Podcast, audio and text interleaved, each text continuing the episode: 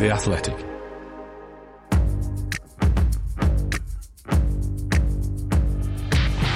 Totally Football Show. Today, FA Cup, Woods and Cherries, Forest and Foxes, and a kiddie playing with hammers. It's another magical round of the competition.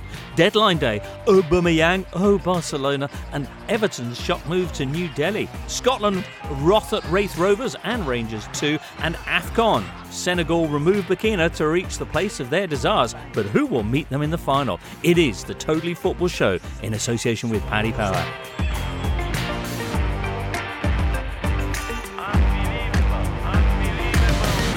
Thursday, the 3rd of February. Listener, how lovely to see the inside of your ears again in the company of our good friends Duncan Alexander, Hello, James. Adrian Clarke, Hello. and welcome back, Colin Millar. Hello, James. Hello to you all. And uh, by the way, special big thanks and love to uh, to you if you came out on what was it Tu- Tuesday night to the Leicester Square Theatre in London's uh, well Leicester Square to see the Totally Football Show live. Uh, Duncan, you were there, and uh, what a what a very special night it was. It was a delightful evening of of chat and Yeah. mild laughter. Yeah. Wild laughter. What was your highlight? Was it when I asked if if Declan Rice would be a starter at any of the top four, and you said. More of a main course for me, rice. But um, yeah, that that seemed to go down all right, as rice does. Very very good thing to eat if you've got a bad tummy. So there you go. Bit of, bit of health thanks. advice as well. There you go, funny Yeah. and practical. Nice. Well, uh, I'm told that there's, there's more news on the live show front to come. Uh, of course, uh, earlier in the week, we also did a show on Monday in which we talked about transfers, only to then be kind of superseded by events later on that day. It was a day of drama, wasn't it, for a deadline day, Colin? What do you think? Yeah, yeah, quite a lot of quite a lot of sort of high profile moves. It had been a fairly quiet window. I think a lot of people maybe expected a little bit more activity, maybe even from Newcastle and the money they'd brought in. But it kind of heated up a little bit in the final day, and there's a couple of moves went through that you're kind of thinking, you know, it, could be interesting, could spice up the the second half of the campaign. moves like the Dele Alli to Everton one. Uh, potentially, Everton moving to address that lack of midfield crea- creativity with first Van der Beek and then Dele. Arnie Claxon, possibly Adrian, as, as Frank Lampard tries to fit them both into the same midfield. It's going to be interesting, isn't it? Yeah, that was my f- first thought when, when they signed both of them. It's like, well, how are they going to fit in? Because Frank likes a 4 2 3 1. But we could, of course, have a, a midfield where you, you might have Allan with Van der Beek and Dele Alli either side uh, as sort of box to box attacking midfielders. A la Manchester City. We'll have to wait and see. yeah, I mean, Van der Beek obviously was buzzing at getting out of Manchester United, getting his chance, only to then see Dele Alli rock up just a few hours later. Penny for, for his thoughts. Um, but I'm, I'm really pleased for Dele Alli because he's looked like a lost soul, hasn't he, for, for so long now. He needed a fresh start. When he first came on the scene, he was like a raging fire, wasn't he? He was just he was just burning with hunger. And and it's just fizzled out really the last couple of years and, and yeah, he just he just needs someone to get him going again and, and I think Frank's probably the right guy. He's he's a he's a good people person. I think he'll give him a cuddle or two Right. and uh, and make him feel loved and, and Is that how you re restoke hunger with a cuddle? yeah, I think so. Yeah. I think that's the, that's the starting point, and then you want to play for that manager, don't you? You want to get that going. It, it is a funny one because I think younger players, like like musicians with their first album, they're, they're sort of raging, aren't they? they? They've got so much that they want to sort of show and give, and then it so often fades when they get more comfortable, when they get used to the the luxury lifestyle, I guess. And and there is that part of me that wonders whether that's happened to Dele Alli. I hope not. I hope that that that this challenge will will, will reignite him because he needs to. Uh, You look across the last season and a half, he hasn't scored a goal that wasn't a penalty in the Premier League, and he's he's made one assist. So he, yeah, it, it, it's still a gamble, I think, from Frank, even though he's he's a real talented player. For listeners under the age of five, Duncan, would you like to r- remind them what uh, Dele Alli was capable of in his early years in the Premier League? Yeah, he'd scored or assisted 61 goals in his first 100 Premier League appearances, which is more than his new manager Frank Lampard, Steven Gerrard, and Paul Scholes uh, ever did at that stage. So yeah, like Adrian said, he started you know brilliantly. Started a World Cup, lest we forget that as well. Um, mm. Looked like he was set to be, you know, sort of linchpin of, of England's midfield and and beyond for a long time. So yeah, I think everyone hopes he can he can uh, can do it at Everton another thing I was going to say about Dele Alli, and more the, the, sort of Tottenham side of it, is that this is a guy who started the 2019 Champions League final. And I mean, that, that seems like quite a while ago, but it was only two and a half years. And I was looking through that Tottenham match day squad, so they're starting 11 and the substitutes.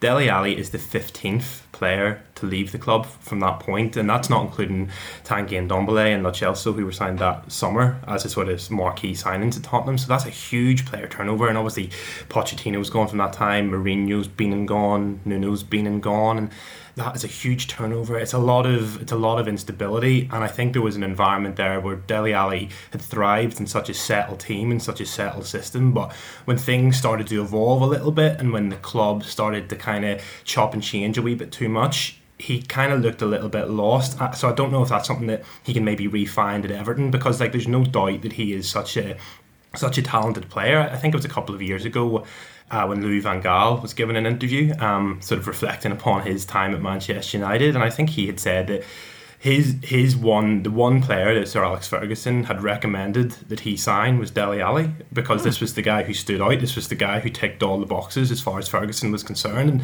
you look at his numbers from that time and the quality of the goals he was scoring and the things he was doing on the pitch was was remarkable. Um, so, I mean, you kind of forget how young a player he still is and how much he could potentially get under the right manager and in the right system. Yeah, Sir Alex, whose eye for talent was such that he was able to name uh, Phil Jones as the greatest player, uh, most talented player, Man United. New Duncan Edwards. Indeed. Adrian, as you were saying, think we all hope that Dele gets reignited by this move. But what about Everton? Do you see it reigniting along with the other moves they made? Do you see them uh, turning the corner and, and, moving away from the uh, slightly uh, sticky situation at the bottom end of the table? It is a bit sticky, isn't it, for them at the moment? Uh, yeah, I think so. New manager bounce and, and all that nonsense. Um, it's hard to place where Frank Lampard is in terms of quality as a manager. I think he did well at Derby without taking them up. He did well at Chelsea, but then it, it, it started to fall apart. It's hard to grade him and how good he is, but but I think he is the opposite of Rafa in terms of the players. So the players, I think, clearly weren't weren't gelling with Rafa Benitez. Maybe weren't buying into his style of play. I saw them in the flesh in I think his second last game, and they were all over the place at the back, which just isn't a Benitez team. So it, it looked to me as if the players were really not on board, and and mm. I hmm. think that they will be with, with Frank Lampard. He's he's a very likable guy, as we know, and he knows his stuff. Um, so yeah, th- there should be an upturn. They've got good players, but but where does an upturn take them? It, it takes them into lower mid table, doesn't it? That's that's probably where they're at. All right. Well, I mean that, that, that's better than where they are right now. Uh, Colin, I know you are football's only Frank Lampard centrist. We'll uh, hear your thoughts on that a little bit later on. But in terms of other signings, a big move out of the Premier League on Monday was Pierre-Emerick Aubameyang going to Barcelona for free and taking a massive pay cut apparently to do it. Arsenal will themselves save around 29 million pounds in wages over the next Don't 18 think it's months. that high. Is it not? How much is it, Duncan? Uh, I think Arsenal are paying some of his wages for the rest of this season, then Barcelona take over completely for the next two years, but or three years potentially, but don't pay him as much. So okay, um, they'll so save some money. Yeah, they'll save some money. I mean, it's kind of like saving wages is the new net spend, isn't it? But um, I mean, I was thinking it's a good job that the transfer deadline doesn't run to March like it used to, because Arsenal would pretty much have no players left by that point. They're getting rid of so many. Adrian, you'll be back up front. no chance. Adrian, they got rid of six players, did Arsenal, and didn't sign any. That's Curious. Curious, yeah. I don't have any quibbles at all with any of the players that left. I don't because they weren't going to feature. They they they needed to be shared. I think. The only one that I'd say you could argue against was Maitland Niles going to Roma on loan. That one suits the player more than the club because he would have been good backup at right back or central midfield. But no, I, I think all of the outgoings made sense to me. What didn't make sense was not not replacing Aubameyang in the in the here and now that much is obvious, isn't it? Eddie Nketiah has had 51 minutes of Premier League action this season, so Mikel Arteta clearly hasn't trusted him until this point, which puts so much emphasis on on Lacazette, doesn't it, to stay fit, to do the business. I think the Martinelli, we might get to see him up front between now and the end of the season. I'm quite excited about that. Um, but but yeah, they've they've gambled. They've gambled uh, that that they're not going to be hit by injuries or mm. the inevitable suspensions because this is this is Arsenal. They've always got suspensions. As for Barcelona, have they gambled, Colin? A, a club that was keen to move on the talented but ill-disciplined uh, Ousmane Dembele, uh, electing to then add uh, Aubameyang to the squad. It's an interesting move. Yeah, yeah, it's very interesting. It was one that kind of developed very late on, and I don't, I don't think anybody really envisaged it happening, especially after Barcelona had already signed Ferran Torres, signed Adama Traore, and obviously Dani Alves returned to the club. So they'd been they'd been very active in in the market, and they've obviously they, they had that sort of very well documented um, kind of wage budget that they had been over earlier in the season. A number of players had to take wage cuts and wage deferrals, and now you've got players coming into the club. And the Aubameyang one's really interesting because initially it had been talked about as as a loan until the end of the season, and then it was talked about as an 18 month loan deal, and then it was talked about as, a, as, as it was a free transfer. And when Aubameyang signed the deal, there, there's kind of conflicting reports on this. Initially, it was said that it was going to be until 2023, which was the original Arsenal deal, which is 18 months from now. And now there's reports saying, well, actually, it's to 2025, which um, Aubameyang would be 36 by that stage. And that would make a lot more sense from the player's point of view because we'd heard a lot that this this was a huge wage cut in the here and now. But if Aubameyang's thinking, well, Arsenal owe me seven million pounds from terminating the contract, which is obviously a huge lump sum or to, or to be paid in the coming months. And then, well, actually, I've got this sort of financial security through to the time when I'm 36. You sort of think, well, actually, that's not a bad move at all for him. And it's one of those things with Barcelona that they renewed the contract of Samuel Umtiti earlier in January, and this is a player who they were desperate to sell, had been desperate to sell for the past two or three transfer windows and couldn't do it, couldn't find a buyer, couldn't find a club who he wanted to go to. So what they did was that they actually extended his contract but reduced his wages in order to sign more players. So just the wage deferral. So I'm sort of at a loss with this in the sense I understand why they're doing it. I understand that it's popular. I understand that they can make signings to improve the squad now and qualify potentially for the Champions League next season. But a lot of this seems to be kicking the can down the road to be mm. to be postponing these these huge financial issues for for the next guy. And a lot of this has been engineered by the by the director of football, uh, essentially, Mathieu mm. Who's who's who's very well respected and he's clearly very intelligent, very smart. But that's a position that people don't tend to be in, especially at a club like Barcelona, for more than two or three years. So he might not be around whenever the issues could potentially creep up again at that point. So it's going to be really interesting to see how these moves pan out. Currently, Barcelona lie fifth, just outside the Champions League qualifying spots, although they are in the Europa League and could, could make it through there. They're only one point off fourth, uh, currently held by Atletico Madrid, with this massively boosted squad post the January transfer window. In terms of how it works on field, that quote from Xavi from a couple of years ago has been doing the round where he says that Aubameyang was essentially the wrong kind of player for Barcelona. Is, is the answer here that he was the wrong kind of player for that Barcelona, but what Xavi is dealing with now is an entirely different kind of team? I'm, I'm not sure. I, I think the teams themselves are similar. I think I think what Xavi, how he envisages Barcelona playing is in these tight spaces and is sort of to try to work space themselves rather than play into it. But that being said, Aubameyang's a, t- a different player. I mean, he's 32 now. He'll be 33 this this summer. He's certainly in the autumn of his career. He's not somebody who has that explosive pace anymore. But I, I do agree. It, it does seem a slightly strange signing. But then again, Xavi did say uh, in an interview before that that no players should ever return to their former club, and he Ooh. he re, he resigns Dani Alves. He resigns Adama Traore, who's who's actually probably the least La Masia, Masai sort of graduate you could imagine if you could if you could just think of one player who doesn't have all those sort of attributes that they that they coach into you so heavily it would be him. But you know obviously he's come back to the club as well and he's somebody who's just a, a really exciting player. He's kind of he's kind of very chaotic. And again that doesn't really fit into what I envisage Xavi to be doing with Barca. So I'm, I'm kind of kind of interested to see how, how he kind of integrates them into the team as well, and mm-hmm. potentially we're talking that you could be switching to a three five two formation and playing wing backs, which is sort of similar to what Conte has obviously uh, done before with Chelsea and even slightly with Tottenham at the moment. So it's going to be really interesting to see if Barcelona do kind of make this huge shift away from this 4 3 3, which the Cruyffian kind of dogma of it, which was sort of enhanced by Guardiola. And you kind of thought, well, Xavi's going to be the successor to that, but maybe not. Mm, good thing that Xavi himself never went back to his former club. Uh, Duncan. Yeah, just on Aubameyang, I think. I mean, Adrian touched on it. I think it's, it is a good time to, to get rid of him. I mean, his all his numbers are trending down. His conversion rate, his you know xG, his the xG per shot he's getting now. A lot of that is you know down to teammates partly, but um, you know he's in his thirties and he's slowing down. So it, as Colin was hinting, you know, if he is there for another three, four years, then yeah, I do slightly worry for his output. Put it that way.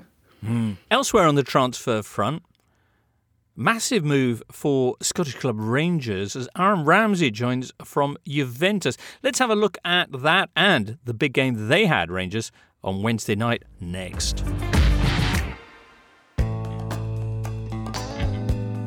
Well, listeners, we have just one offering from the Premier League this Saturday at tea time, and it should be an absolute slobber knocker of a bout as Burnley play host to fellow relegation fodder Watford in the rearranged proverbial six pointer.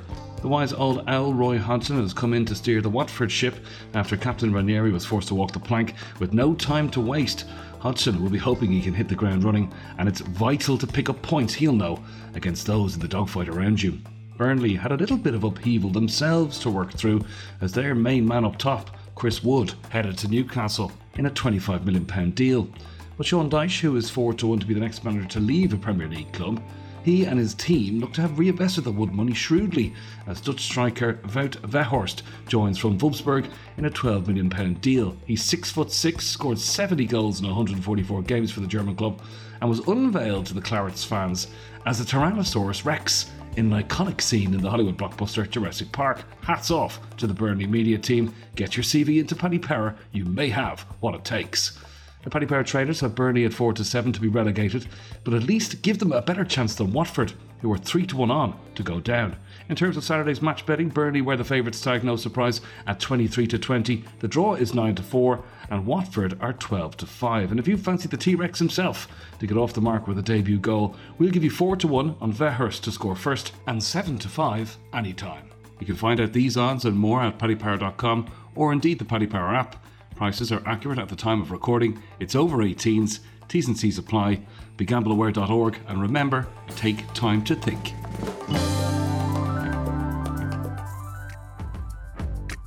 This is the Totally Football Show, part of the Athletic Podcast Network.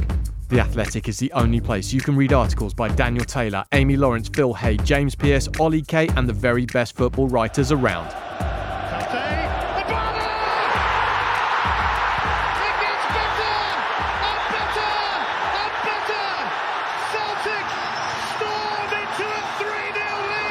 Big week in Scotland for all sorts of reasons. Let's start with the Old Firm game on Wednesday night, which saw Celtic beating Rangers 3 0, moving past them at the top of the Scottish Premiership. Joining us now on the line is Jordan Campbell of The Athletic.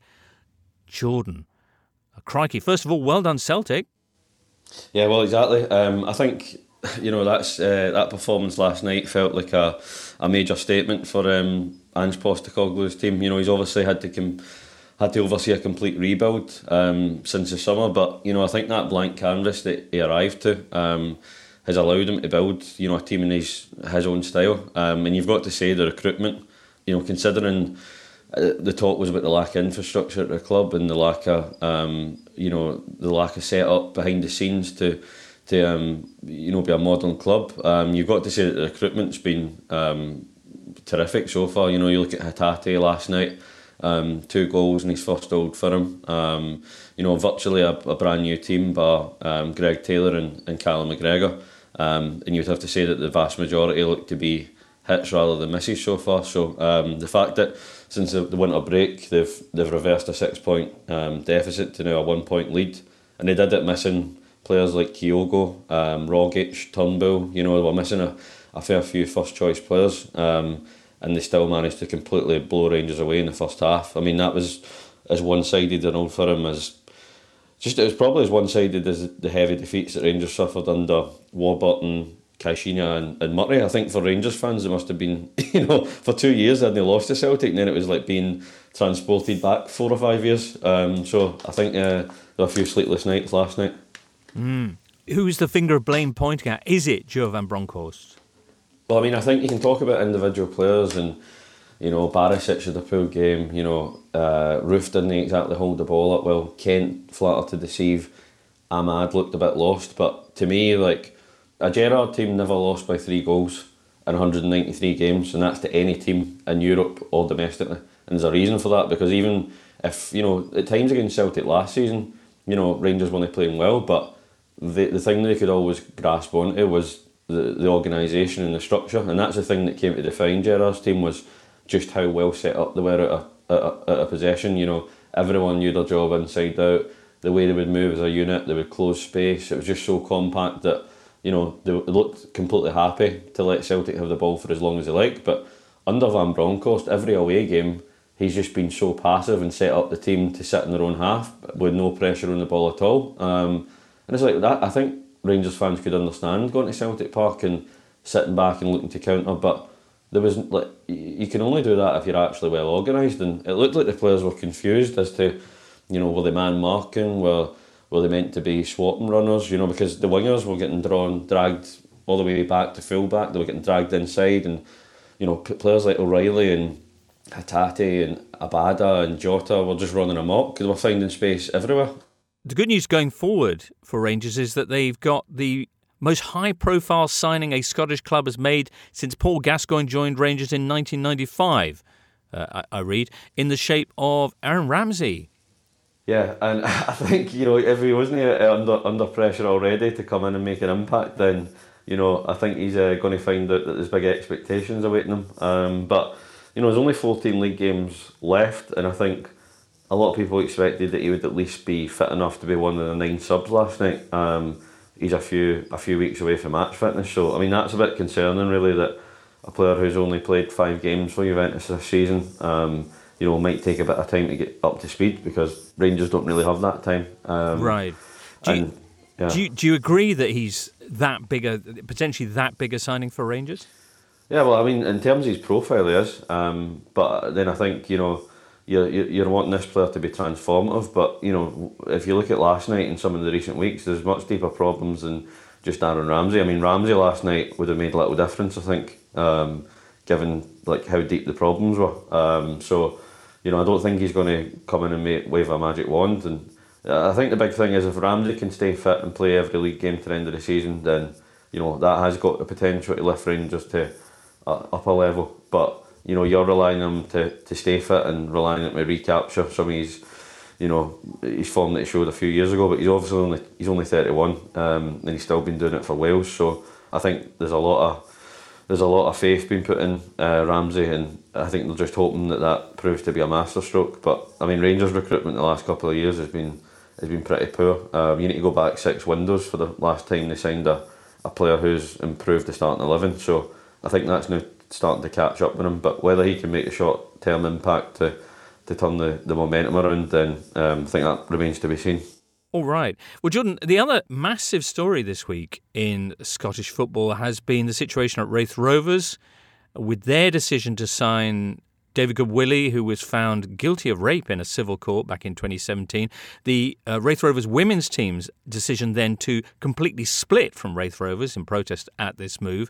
Uh, but there's been a major development this Thursday morning about that. Yeah, um, obviously Raith Rovers have just announced um, today that they've reversed the decision um, to sign David Goodwillie. and they gave him a two and a half year contract, so I think they said themselves they'll need to review what happens with that because obviously they've made a commitment to him, but I mean, it's a really sorry mess the last week, um, and it doesn't doesn't help um, football's you know standing um, because you know I think you this was this was not something I don't think they can say oh we were surprised by the reaction because people like Val McDermid who sponsored the team shut um, and who's withdrawn her support since and has actually said she'll back the the women's team um, who have broken away from the club. She done an interview the weekend before they made the signing. She said in December that, you know, when the rumour started, that this was not something that she thought was um, in line with the, what, what Raith Rovers stood for or what a community club stood for. Mm. Um, so they knew what the, the reception was going to be. Um, and I think the statement a day after, you know, the initial backlash, where they said, you know, the very last sentence was, we'd like to reiterate that first and foremost, this was a footballing decision. It's like, well, that's the problem. You know that you know everyone understands it. Good David Goodwill, he's a good player. He scored over 100 goals for Clyde the last five years, and you know he's a he would have gone on to do much more in his career um, if he hadn't been found um, to have raped a woman in 2017 in the civil case. But he has, and that overshadows everything that he does on the pitch. So I th- I find it a completely baffling decision that a club would voluntarily um, push so many people, women and children and family people um, who go to the games. Um, I find that completely baffling sequence of events, and you know I think we can say, oh well, it's good. You know, I don't even think they deserve credit really for for reversing the decision because I think to go ahead with it and put it to a vote in the board, you know, whoever decided to go with it, I think. Um, I, I think their position's probably untenable now, and I think they'll have to work really hard to convince the fans and the sponsors who have turned away that they they deserve another chance because you know a mistake something that you do unconsciously whereas that's a decision they've made and they've weighed up um, and came to that conclusion and I don't think that conclusion is really something that um, you can accept in this day and age. Yeah, absolutely. As January's signings go, quite extraordinary, disastrous. Uh, split the team, may well force resignations, lost a sponsor. Uh, at least they've rolled back on that particular move as you said, which sent all uh, the wrong messages. Jordan, thank you so much for that update on, as I say, a busy week in Scotland, and look forward to catching up with you again soon. No, brilliant. Thanks for having me on. We all enjoy the sport we call the beautiful game. But since I've retired, I've discovered an ugly, even darker side to the sport we love. Join me as Jamie Redknapp investigates. Thanks, Jamie. We'll take it from here. Join Jamie Redknapp for Jamie Investigates, the football mockumentary series. Watch on Paddy Power's Twitter. This week, Jamie investigates people who still call the Premier League the Premiership. Do you know the truth? Paddy Power. 18 plus begambleaware.org. This episode is brought to you by Michelob Ultra, the official beer sponsor of the NBA. Want to get closer to the game than ever before? Michelob Ultra Courtside is giving fans the chance to win exclusive NBA prizes and experiences like official gear, courtside seats to an NBA game, and more. Head over to michelobultra.com slash courtside to learn more. On Apple Podcasts, Spotify, Smart Speaker, and now ad-free on The Athletic, this is the Totally Football Show with James Richardson. This weekend, fourth round of the FA Cup, and ooh, one very large Premier League six-pointer style relegation battle game between Burnley and Watford. Uh, let's look at the FA Cup. Uh, first of all, it's the fourth round, as I say, 16 games, 32 teams, two non league clubs in there. It's the most we've had in five years at this point in the competition. Uh, Boreham Wood of the National League, who put out Wimbledon, AFC Wimbledon in the previous round, they'll be taking on Bournemouth. And the National League North's Kidderminster Harriers will be hosting West Ham after Kiddy's spectacular win at home to Reading in the third round. Both those games will be televised in what feels like a, quite a reasonable weekend for decisions on which games to show. You've got those games. You've also got the East Midlands derby between Forest and Leicester. I, I hate this. I hate this discourse. The the which game should be on FA Cup. You know, like if if you care that much about the game, go to the game. It's like it, some of the greatest moments in FA Cup history weren't on live TV. Mm. Ronnie Radford, Roy Essandoh, for instance, that wasn't on live TV. So it's it's it's become a little bit of a sort of tedious debate every time there's a round of the FA Cup of which game should be on. Um, you know, Kidderminster were were deemed to they should have been on in the previous round, but then if they had been, they might not be in this round. And this is a much more attractive fixture. So I think you know it's it's fine. Um, and I think this should be a good game. Obviously, Kidderminster have got one of the great nicknames as well, the Carpet Men, because obviously Kidderminster is the his traditional home of carpet making in in England. So, um, so yeah. Kidderminster have also got a decent record against Premier League teams in the FA Cup. They were one minute away from beating Wolves, who are a bit of a bit of a rivalry almost, like geographically. And in 2004, I think Alex Rae scored a last minute equaliser, and then Wolves won the won the replay, and they only lost one 0 at Sunderland in 2014. So they've got they've got a decent record of getting to these to this sort of stage of the competition and playing Premier League clubs. And I, I know obviously they've gone down a few divisions in recent years, but mm. they, you know, the, these are the sorts of games where whenever you've got Kidderminster playing West Ham, I mean, where's the FA Cup and West Ham sort of priority list, as it were, for the season? Obviously, they're chasing a top four spot. They've got Europa League games coming up. It should up be high, Colin. It should be really high on their list. It should. It, it, should. It should be. It should be. But but this is this is the thing. I mean, the, the chance to win a trophy is is, is fantastic. Are you saying they're going to play the kids against Kiddie? kitty, kitty, kid, kid. No. Nice. Uh, well, it's a valid question. 113 league places separate these two teams, for what that's worth. Kidderminster are the lowest ranked team still in the competition. They will be playing at home at the Aggborough ground. But uh, West Ham refreshed after a two week winter break. Looks a pretty one one sided affair on paper. What, what, what does your supercomputer make the probability of upset? Duncan. Um, well, you don't have one, do I you? I think not for, the, for not for the FA Cup, no. But I think you can. It's because it's down to magic. Computers can't deal with magic. so yeah, I mean, it's there is a reasonable chance of a, of a shock here. Do you think? Um, I know. Yeah, I think so. Particularly as it is at Aggborough, I think Everton should try and win the FA Cup. Um, you know, this Tottenham should try and win. I mean, it's not teams that teams don't try and win the cup. It's just mm. as we know, they do make these changes, and it, it does seem a bit unnecessary at times. So we'll see. But yeah, let's hope for some magic. Winning the FA Cup is really really difficult though. I mean, if if, if you look for a standard like for West Ham, you would probably need to beat at least one, but probably two of Man City, of Chelsea. But they've already Liverpool. beaten Man City in a cup competition this year.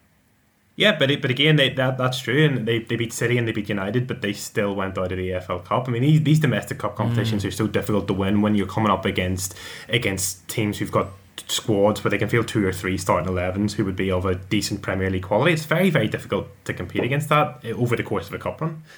That's true, but then Leicester last year, I guess, are the counter argument to that in that you know they famously had never won the FA Cup, was, mm. and um, and you know a lot of, obviously they missed out on the Champions League, and a lot of their fans are like, I'd rather miss out on the Champions League and, and win the FA Cup. So it mm. is possible, but as you and say, win this game, win this game, and they've got what fifth round, sixth round, semi final, and you're at Wembley. It's three more games, and you're in an FA Cup final. It's that's not going to derail anyone's season, in my opinion. So you know, I think it's well worth taking this seriously. We haven't had many, have we? Non-league teams knock out Premier League outfits. I think Luton did it against Norwich in 2013 yep. when they were in the in the conference, and Lincoln did it against Burnley five years ago. So mm. yeah, we're, we're, sort of due another again, one. I reckon. Yeah. But again, that particularly that Burnley game, it was such a, a chopped and changed team that I don't think that that lives in the memory. Unlike Sutton beating Coventry back in uh, 1989, where you know that really was that really was Sutton, wasn't it? Uh, yeah, that game anyway. Kidderminster's attempts to uh, follow in their giant-killing footsteps uh, will be live on the BBC Saturday lunchtime. The other non-league side involved in the competition are Boreham Wood, and they will be on the telly too Sunday 6:30 for their game against a Championship side Bournemouth. The Wood, as they're known, are part of an incredible promotion race in the National League, top seven of which are separated by just six points. They're also yet to concede a single goal in the FA Cup this season. What does your super? Oh no, it doesn't. It doesn't make anything of the chances of an upset, Duncan. What do you think? Um, well, Boreham Wood is pretty much where they film EastEnders, so you could yes. probably feed that into, um, um, you know, dr- maybe some of the drama will, will travel with Boreham Wood down to the south coast. That's all. That's all he's got. I've got. Chances of an upset, Colin and Adrian. Uh, well, I think if you've got a good defence, you've always got a chance. And Boreham Wood have a very good defence. Um, clean sheets in 13 of 23 matches in the National League. Mm. Um, which is impressive, isn't it? It matches what they've been producing in the FA Cup. So Luke Garrard's got them organised. So that, that's a start. I think that makes you difficult to break down. And the other thing is that Bournemouth are all in on promotion. Now, I've just sort of ranted about the likes of West Ham have got to try hard in the FA Cup. I don't know whether the same applies for Bournemouth. That the, the, carrot of promotion to the Premier League is is all that really matters to them. Although they have just bolstered their squad quite considerably. Uh, deadline day making five signings, including Todd Cantwell and Nat yeah. Phillips on loan. Mm. Uh, Kiefer Moore, Wales striker, who uh, lit up the championship last season with, yeah. with Cardiff. Mm. They should do it. They should. They should get promoted alongside Fulham, given their squad. They already had a phenomenal squad. To bring in Kiefer Moore is fantastic. Siriki Dembele is a real talent from Peterborough. Ethan Laird, they've got on loan from Manchester United, a brilliant right wing back. He's not really featured much yet, but he will. Cantwell's a talent. Phillips, I mean, he was excellent for Liverpool. Mm. And I think the goalkeeper was was maybe one of the weak spots. He hadn't had a bad season, the Bournemouth keeper, but I felt they could upgrade. And and Woodman's come in from Newcastle. So yeah, I think if Scott Parker doesn't get Bournemouth up this year, it would surprise me actually. So um, so yeah, they, look, they should beat Boreham Wood. I'm sure you know chances are they will, but Boreham Wood are capable of giving them a game. I think. Could be Woodman versus the Woodman in the Wood Classico on the south coast. That's something to look forward to, eh? A Cambridge United, who sprang quite an upset in round three, knocking out Newcastle. Uh, they'll be hosting Championship Luton Town Saturday evening. It's not on TV, but as Duncan says, if you're that interested in it, go along, make your way. We'll watch uh, the highlights, which will be yeah, available. We'll watch the highlights. That's a great shout. Uh, the round kicks off on Friday evening when ITV, for those content to sit on their butts on sofas, will bring you Man United against Borough. I note that the last time Chris Wilder, now Borough manager, went to Old Trafford, he won with Sheffield United, 2 1 winners in the Premier League there just over a year ago. So, what do we think? Can he can he kick this round off with a juicy upset now with Borough? Maybe, maybe Middlesbrough Thanks, in good nick. I mean, the, you look across the last ten games in the Championship, second best mm. in, in, terms of the points return. So yeah, they, they're doing really well under Wilder. Defensively, again, like Boreham Wood, not letting in too many goals. I think in, in open play all season, Middlesbrough only let in 13, which is which is very small amount, really, given the number of matches they play in the Championship. So, so yeah, they've got a chance. If Manchester United are, you know, middling or worse, this could be a really really tight game. I think. Colin. Yeah, I actually I think Chris Wilder is the best manager outside of the Premier League. I really do. I think what he did at Sheffield United was was incredible. It didn't really get the credit it deserved, and then when it sort of regressed to the mean a little bit in the final stages, it was like, oh, this is this is a feeling. Well, it wasn't because Sheffield United didn't have that squad available, but he's come into Middlesbrough and he's had the same impact. You know, they've won eight their last ten matches in all competitions. They've had a, a really busy January window as well. They've, they've strengthened. They brought in uh, and Balogun from from Arsenal unknown and Aaron Connolly from Brighton unknown. So they've really strengthened their, their, their attack as well, and they're just it's one it's one of those matches. Man, Man United are obviously not not in bad form themselves, but obviously their squad has been trimmed down quite a bit in, in, in the past week or two, and they're going into this thinking, well, is there is there a club who need a trophy as much as Man United do at the minute?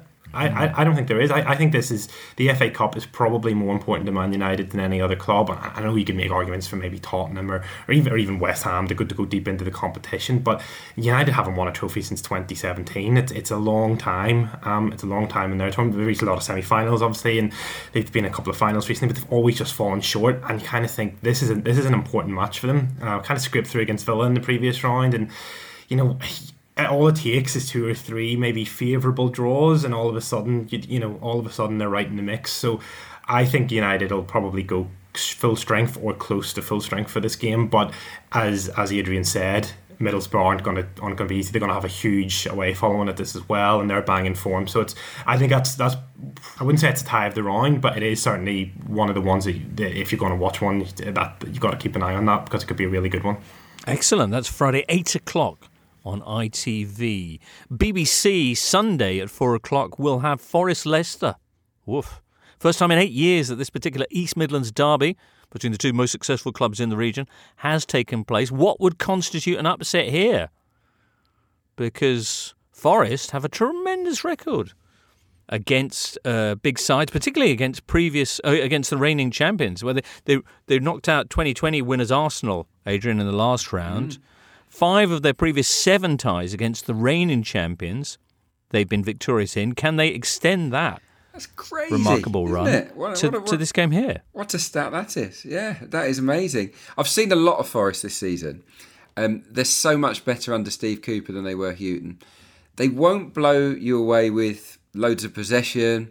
They're not the, the most attractive team to watch. A lot of the time you think, well, what, you know, are they really going to hurt you? But what happens? Because they've got incredible pace up front with Brennan Johnson. Um, they've got Grabban, who's pretty nippy himself. Keinan Davis, who's a big, powerful centre forward. They grind you down, and, and they, they, they, they force teams. When matches get stretched, that's when they come alive and they really hurt you. And yeah, uh, Jed Spence at right wing back with Johnson ahead of him on the right. That's a that's a dynamite partnership. And I've got to say, when you look at Leicester and how badly they've defended all season and how slow they look, quite often. I mean, Jonny Evans is carrying an injury. We know that. Soyuncu is a cart horse. Let's let's you know let's get it right. He he is so slow. He's having a horrendous campaign. Vestergaard is even slower. You, you just think, well, Forest are set up quite nicely to, to cause an upset here. So yeah, you went cart horse and so on. Should you regret that, having then had to describe Vestergaard? Should you have maybe? Well, no, because I would put Vestergaard in the tanker category because okay. it's more on a turn. Right, he, he, really can't. He really can't turn. So I, I think I can differentiate with those terms, if that's all right, James. But um, but yeah, if how fast does a cart horse turn? It's, not, faster than like a, a London super taxi. tanker. Yes, true. I mean, true. to be honest, Soyuncu might not even be a cart horse. I, I, think I remember reading a stat that he, he was very quick in terms mm. of his top speed, but right. he hasn't looked Race very quick this season. That's all I'll say. He's looked he's, pony, perhaps. Yeah, he's been, yeah. he's been absolute pony this season. Mm. So no, look, if Forest were to win this game, it would wouldn't surprise me at all. Leicester have only won three of the last ten matches. One player they do have that I really like is Patson Daka up mm. Look at, I mean, stats wise, a, a, direct goal involvement every 64 minutes in the Premier League for, for Leicester this season. I think four goals and, and three assists. With Maddison in, in good nick as well. They've they've got they've got players that can hurt hurt anybody. But yeah, is that is that defence. Um, but we, we, it's hard to gauge their form because they've barely played, have they? Leicester's yeah. strongest 11 hasn't been seen since probably Christmas.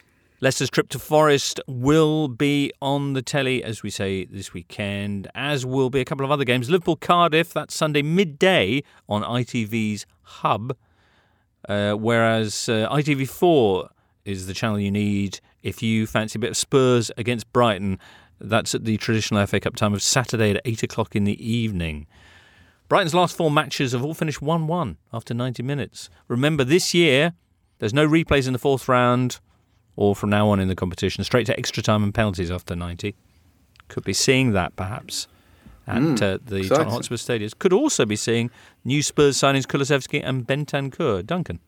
Yeah, I was just thinking whether Antonio Conte will have bad memories of the FA Cup because he won it obviously with Chelsea in 2018 and then they, they got rid of him. So maybe deep down he thinks that winning the FA Cup is bad. But also, Brighton have got a terrible record away at Spurs. They've lost their last seven uh, games, obviously, two different stadiums. But uh, yeah, I mean, you'd imagine Spurs would want to um, make a bit of a statement in this game. So, but yeah, should be should be quite an interesting match. I, I might catch a second half. I, I, I, can't. I can't miss Masked Singer. Not for not for Spurs Brighton. Oh, um, have they unveiled the uh, don- what's it called? Donuts. Yeah. I've not seen Masked Singer, but somebody I mean, has been insisting. Who, we all knew who we it all, was, right? We all know who it is. Okay, good. Yeah, right, we'll yeah. move on. Yeah, it was Michael Owen, but yeah, the um, yeah, it's my new favourite program, Masked Singer. I know it's not football, but I, am into it. Well, I thought you meant Phil Masinga for a minute, but then yeah, didn't know that. Among games taking place without the benefit of a live TV audience, much like those trees falling in a forest. Uh, anyway, Man City taking on Fulham, or are they? I don't know. Uh, that's the leaders of the Premier League against the leaders of the Championship. Fulham, who are a goal machine, eh, Adrian? What, what the what the odds on an upset here? Pretty remote, I would, I would suggest, okay. because it is Manchester City and that they do take these cup competitions seriously. But they are a formidable outfit going forward. They really are. Fulham. Not the best at the back. Mm. They will they will leak goals even in in the second tier, but going forward, tremendous. Fabio Carvalho, what what what a good talent this kid is. I hope he shines in the game. Obviously, so he's the guy that Liverpool were trying to get hold of on deadline day. Tell us more about him. Yeah, well, there's definitely a touch of the Coutinho's about mm. Fabio Carvalho. He, he he has this sort of impish brilliance about him. He's only 19. He's so quick. He's a wonderful finisher. He can score, you know, intuitive goals inside the box, but he can also whip you know whip goals into the top corner from from distance. Um, when he gets to the byline, he tends to play with his head up, and he can pick out normally Mitrovic um, for for a goal. He's got great game awareness. Honestly, I think he he might be the best teenager I've seen in the in the EFL since Dele Alli when he was brilliant for, for MK Dons. I just I feel he's that that talented. So yeah, he's he's a player that's destined for the Premier League I, I, and to shine in the Premier League. And yeah, if Liverpool come back in for him, if they'd have got him for the proposed what was it about seven million they were arguing about, that would be a steal because I think he's potentially worth twenty. You know, if he wasn't out of contract, you'd you'd have to pay an awful lot of money. Really, really good young player. Um, so yeah, uh, yeah, you'll be hearing a lot more about him. Okay, well, he will be well, potentially playing at a Premier League stadium. In fact, the home of the Premier League uh, champions and leaders.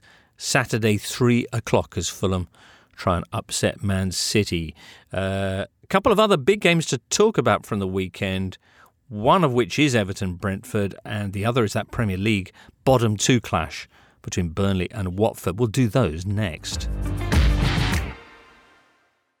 Looking for an assist with your credit card but can't get a hold of anyone? Luckily, with 24 7 US based live customer service from Discover, everyone has the option to talk to a real person anytime, day or night. Yep, you heard that right. You can talk to a real human in customer service at any time. Sounds like a real game changer if you ask us. Make the right call and get the service you deserve with Discover. Limitations apply. See terms at discover.com/slash credit card. This episode is supported by Season 3 of FX's Welcome to Wrexham. Celebrity owners Rob McElhenney and Ryan Reynolds' small town Welsh football club has finally been promoted into League Two after 15 seasons in the National League. Dedicated staff and supporters celebrate the city's return to glory while bracing for the newfound challenges that come with being in a higher division. Will Wrexham AFC stand up to the challenges and rise again into League One? FX is Welcome to Wrexham. Catch all new episodes Thursdays on FX. Stream on Hulu.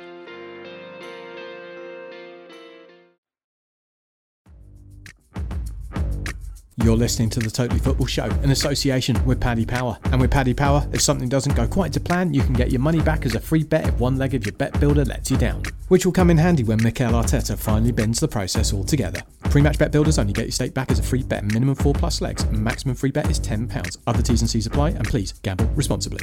Everton Brentford, first game in charge for Frank Lampard. Did you see his announcement video? There's a lot of frustrated directors in club media department. What what did it look like the opening titles to for you? Was it is it a chat show? Is yeah. it a yeah hard hitting chat show like Yeah. local you know yeah with an engaging with an engaging beginning and then a Yeah. hard hitting follow up perhaps? tonight on Lampard. Yeah, lamps. the other announcement video that I think caught the eye was the Vote Veghorst one for Burnley, cutting him in with uh, Jurassic Park. Remarkable. What is that? Yeah, I, I really I really enjoyed that one. And the thing about January transfer announcement videos is that the social media teams tend to not have the the time on their hands that they do over the summer window to kind of really put an effort into them. But I guess for Burnley, it's been so long since they've signed a player that they've probably had, to have had played a something like game. this. They, haven't- they haven't been doing many match reports. They can make as many videos as they like. so. they've had a lot of time in their hands to put this one together. So I, re- I really enjoyed it, and I actually I actually think that the Wout Weghorst, I think I'm pronouncing that correctly, Mhm. the the Weghorst signing could could potentially be the most important sign in a January window, uh, in the terms that Burnley are obviously where they are in the table, and they're they're in every match, right? They don't they don't ever get get beaten heavily. They're always in with a chance, and it's just that lack of goals, isn't it? And if he can, if they can get the striker in, which they have done, and to make an instant impact, uh, I I think that could be enough to keep them up. I really do. Wow, they're currently bottom of the Premier League. Uh, four points from Norwich, who are on the other side of the dotted line, but with four games in hand. Watford, meanwhile, who they'll be hosting this weekend, are only two points from safety, but with only two games in hand again on Norwich. Crikey, Sean Dyche's Burnley did the double over Roy Hodgson's Palace last season. This will, of course, be Uncle Roy's first game with Watford. Duncan.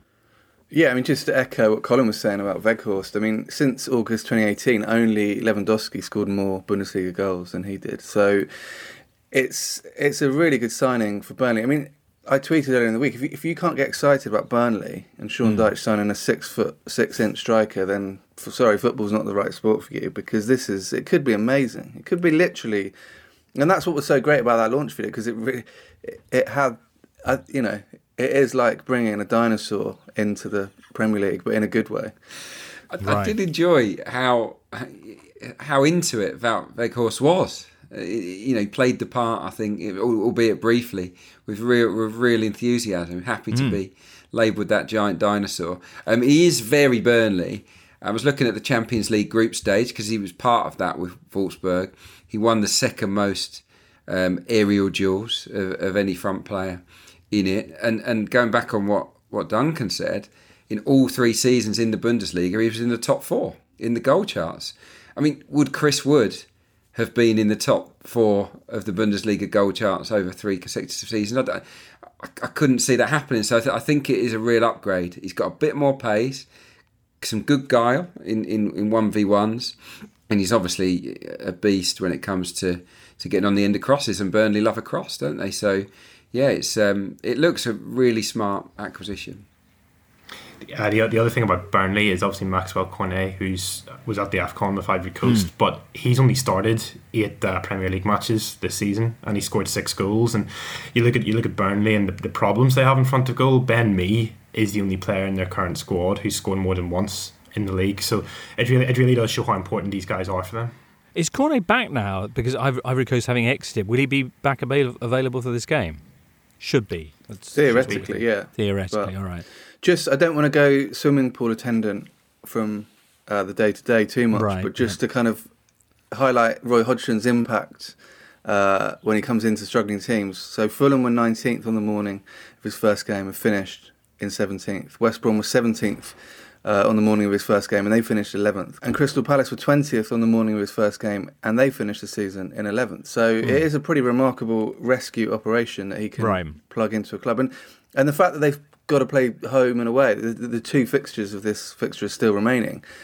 Is is huge, I think, because obviously they're both well in the mix, and I think this could possibly be the most six pointery Premier League game or set of games in the league's history. So I'm I'm excited. All right, magnificent. That game is on telly on BT Sport. If you have that, the magic of the Premier League. There you go. Six o'clock Saturday. A uh, short time before that, on no channel because it's not on telly, is Everton Brentford. This is back in the FA Cup. Now, we mentioned about Everton's signings, how they're cornering the market in kind of foodstuff provisions, having bought Van der in. Now they've got the deli service as well. Move for Brian Panino out of Udinese didn't go through, but Kevin Lasagna was just was so close, so close. Right, and your pal Declan Rice, yada yada yada. Yeah, yeah, yeah. Um, but uh, no Dele Alli in this because he's cup tied, and Christian Eriksen won't be available for Brentford. We hear because he's not yet in the UK. Christian Eriksen reaction to the move.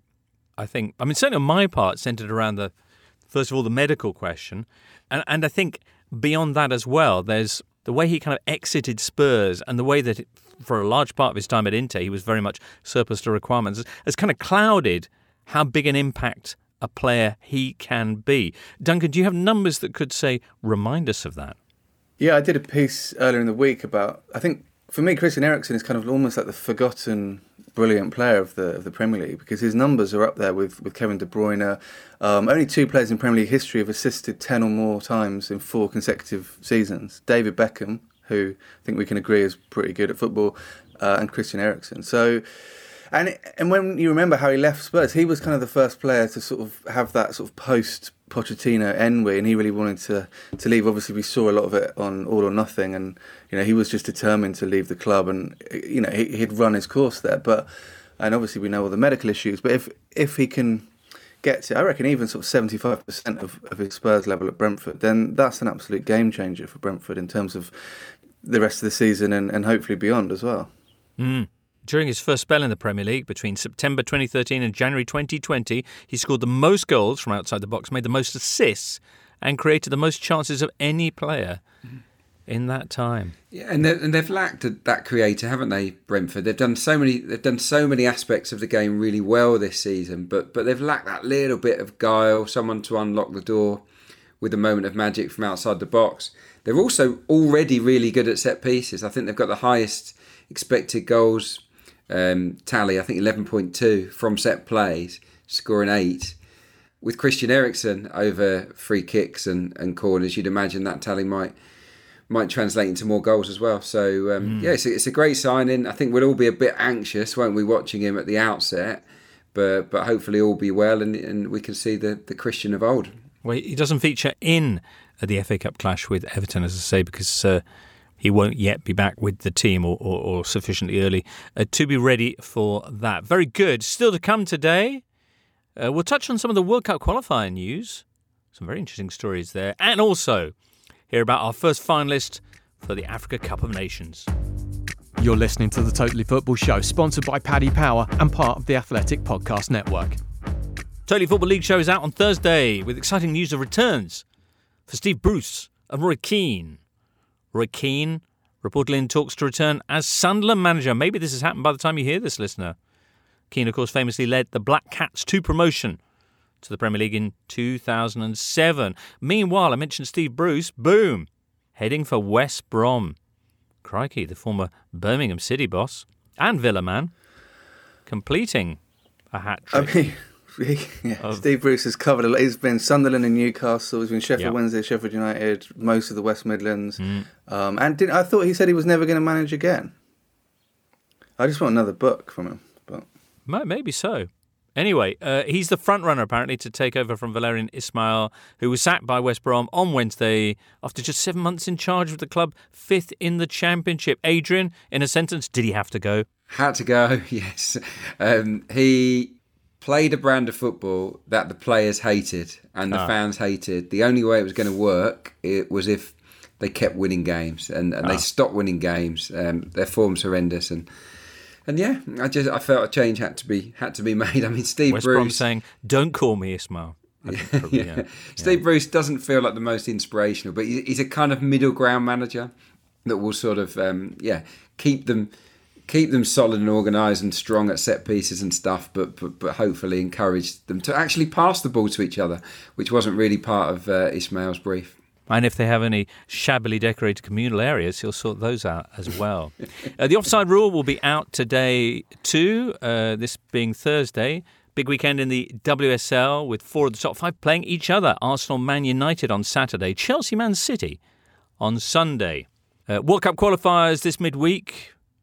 We were talking to Joshua Kloke on Monday about Canada and how they're going to be heading to Qatar for their second World Cup ever.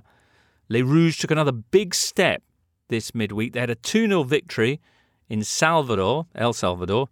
Uh, some wonderful goals in that one as, as well. Uh, have a look, they're special. They are now eight points clear of fourth. The worst that they can do is finish fourth and get a playoff with probably New Zealand, but they're looking set for one of the automatic qualifying spots. Very exciting. USA have a four point buffer over fourth place uh, Panama after their victory midweek over Honduras. 3 0 they won in St. Paul, Minnesota. If you're thinking, ooh, Minnesota in February, that sounds a bit chilly. How cold was it, Duncan? Well, it's hard to tell, isn't it? Because Americans use a stupid, stupid okay. thermometer system. But yeah, very cold. It's a rare sighting of a goalkeeper in a balaclava. New Arsenal man Matt Turner uh, wore a balaclava. He also wanted apparently to use a uh, like warming pouch. Ha- yeah, not from a kangaroo, but something I thought that, that was NFL they, quarterbacks do. Yeah, they were allowed to do that. I think, were they? Who I don't think he was allowed to use it. Was he not? Hand warming gloves he was allowed to use. Yeah, you don't want to see pouches creep into the game. To be right. honest. So. Well, you don't want to see really games played at minus sixteen. Degrees. Yeah, if only federations had a choice of where they stage fixtures in a, some they, sort of fixture list with a month right. mark. I don't know. But seems... this is something that USA USA have done uh, uh, on on occasion when they're up, you know, in a delicate point uh, with a, a, you know a team, a Latin team from the south. They kind of roll yeah, out the they, the, the frozen like fixture. And, and, indeed, two of the Honduras players had to withdraw I- I, during the game with hypothermia. That's how cold it was. Anyway, a quick word on South American qualifying. Uh, Argentina and Brazil are through. Brazil had a 4 0 win against Paraguay midweek with Raphinha on the score sheet and Antony out of Ajax and Rodrigo as well, the Real Madrid one. And also Coutinho. Did you see Coutinho's goal? Oh, it's worth checking out. I mean, it's from outside the area, Natch, because it's Coutinho, but it's it's it's a lovely one. Argentina 1 0 winners over Colombia, Lautaro Martinez with the only goal. That leaves Colombia seventh. We mentioned on Monday how Colombia is currently set to miss out on the World Cup. They are seventh. They need to win both their remaining games and hope other results go their way as well to, to qualify. Uruguay, who were in a similarly sticky predicament, uh, got a 4 1 win over Venezuela, which has put them back into fourth spot they're only two points ahead of Peru, though. And guess who they're going to be playing next? It is Peru in Montevideo. Crikey. Uh, Luis Suarez, by the way, becoming an outright top scorer in the history of the South American World Cup qualifiers with 28 goals with his scoring strike in that game. Also on the score sheet for Uruguay, Rodrigo Bentancur, new arrival from Juve. Now, let's wrap up today's show with the biggest game that awaits us uh, this weekend, which is, of course, the AFCON final. Uh, they're in Cameroon, and joining us now on the line is Maher Mezahi. Hi, Maher. Hello, hello. Good to speak to everyone again. Yeah, excellent. Where are you? Today I'm in Yaoundé, I'm in the capital. All of the All other right. times that we've spoken, I was in Douala, which is more of a commercial hub. Okay. What's the. There's a certain amount of background noise. What, you could paint us a picture, Maher. So I'm hanging off the side of my balcony because that's how the 4G works best. Uh, there's an avocado tree uh, in the garden below, some palm nice. trees as well, and in oh, the distance, yeah. yeah, you have a, a, main road where you're probably hearing a lot of motor vehicles passing by. Oh, outstanding. Uh, so, yeah, I say about the final coming up, we're in a slightly awkward position of not knowing who one of the finalists are, and plenty of people listening to this may may know what the result of Thursday night's semi final between Egypt and Cameroon is. Uh, so far, we, we, have only had the game between Burkina Faso and Senegal. So let's talk about that. Uh, Senegal, with all the backstory they've got, Maher of, of the, the side that that should have but never did. This time around, are you seeing signs that they're finally getting their act together?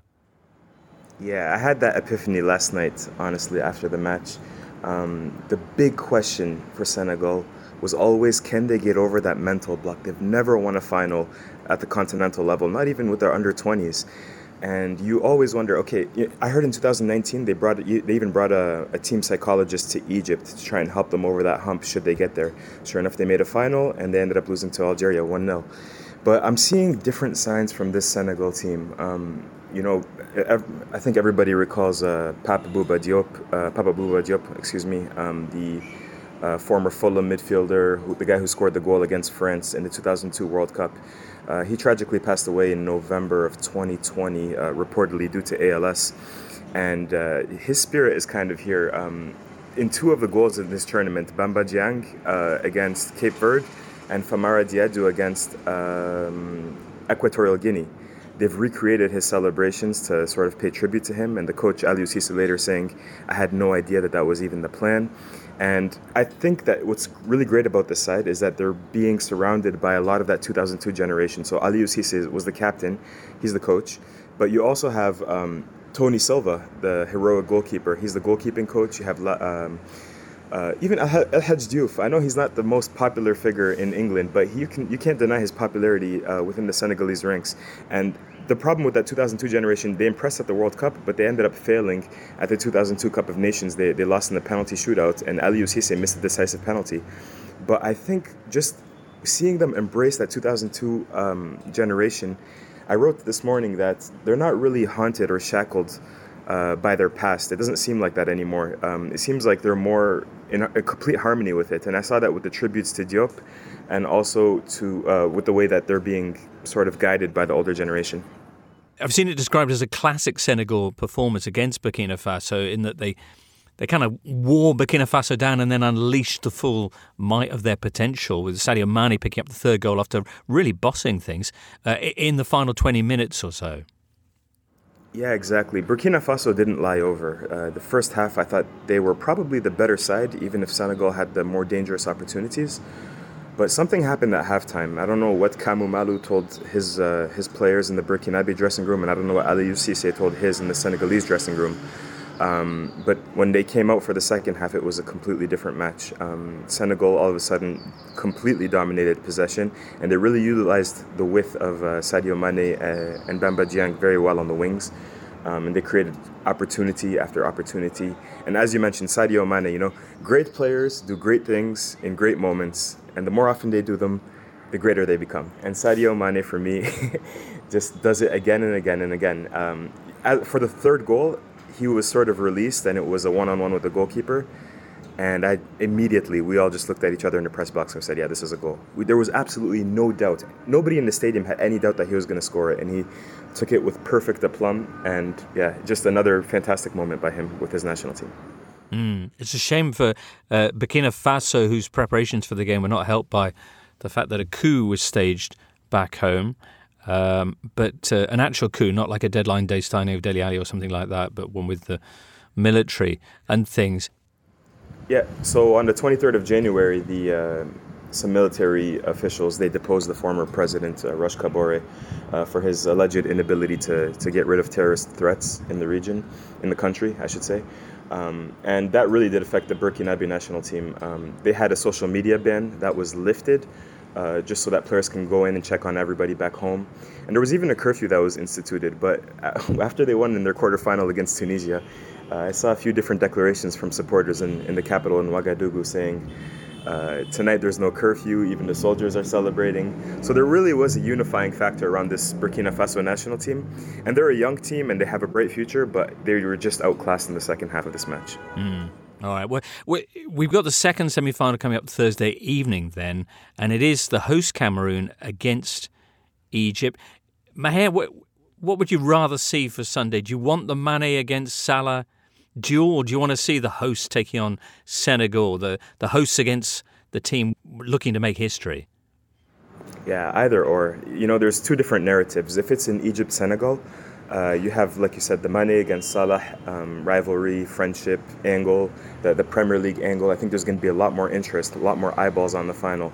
So I think that that would be good for African football. And I would be happy with either of them winning because they're just such humble, likable characters and they do so much for their countries back home. But I also like the Cameroon versus Senegal narrative because that was the final of the of the 2002 Cup of Nations, and like I said, Aliou Cisse did miss a penalty in that match, and so the redemption story for him would be so so good. And then the hosts winning it, if Cameroon does win, is another great story. So for me, um, any of those any of those narratives, any of those matchups work. Honestly, yeah. Maher Mezahi, who was on his way actually to the stadium for Cameroon, Egypt. And as I say, we'll talk about that amongst everything else on Monday. Well, that wraps it up then for today's Totally Football show. Fantastic. Many thanks to Colin and Duncan and Adrian and producer Charlie and you, listener. Have a great weekend with all the lovely, lovely football, and we'll catch up with you Monday. Cheerio. You've been listening to the Totally Football Show, part of the Athletic Podcast Network. Listen ad free on the Athletic app and discover bonus content by following the Athletic UK Audio Plus on Apple Podcasts. Find out the very latest subscription offers at theathletic.com slash totally. The Totally Football Show is an athletic media company production and sponsored by Paddy Power.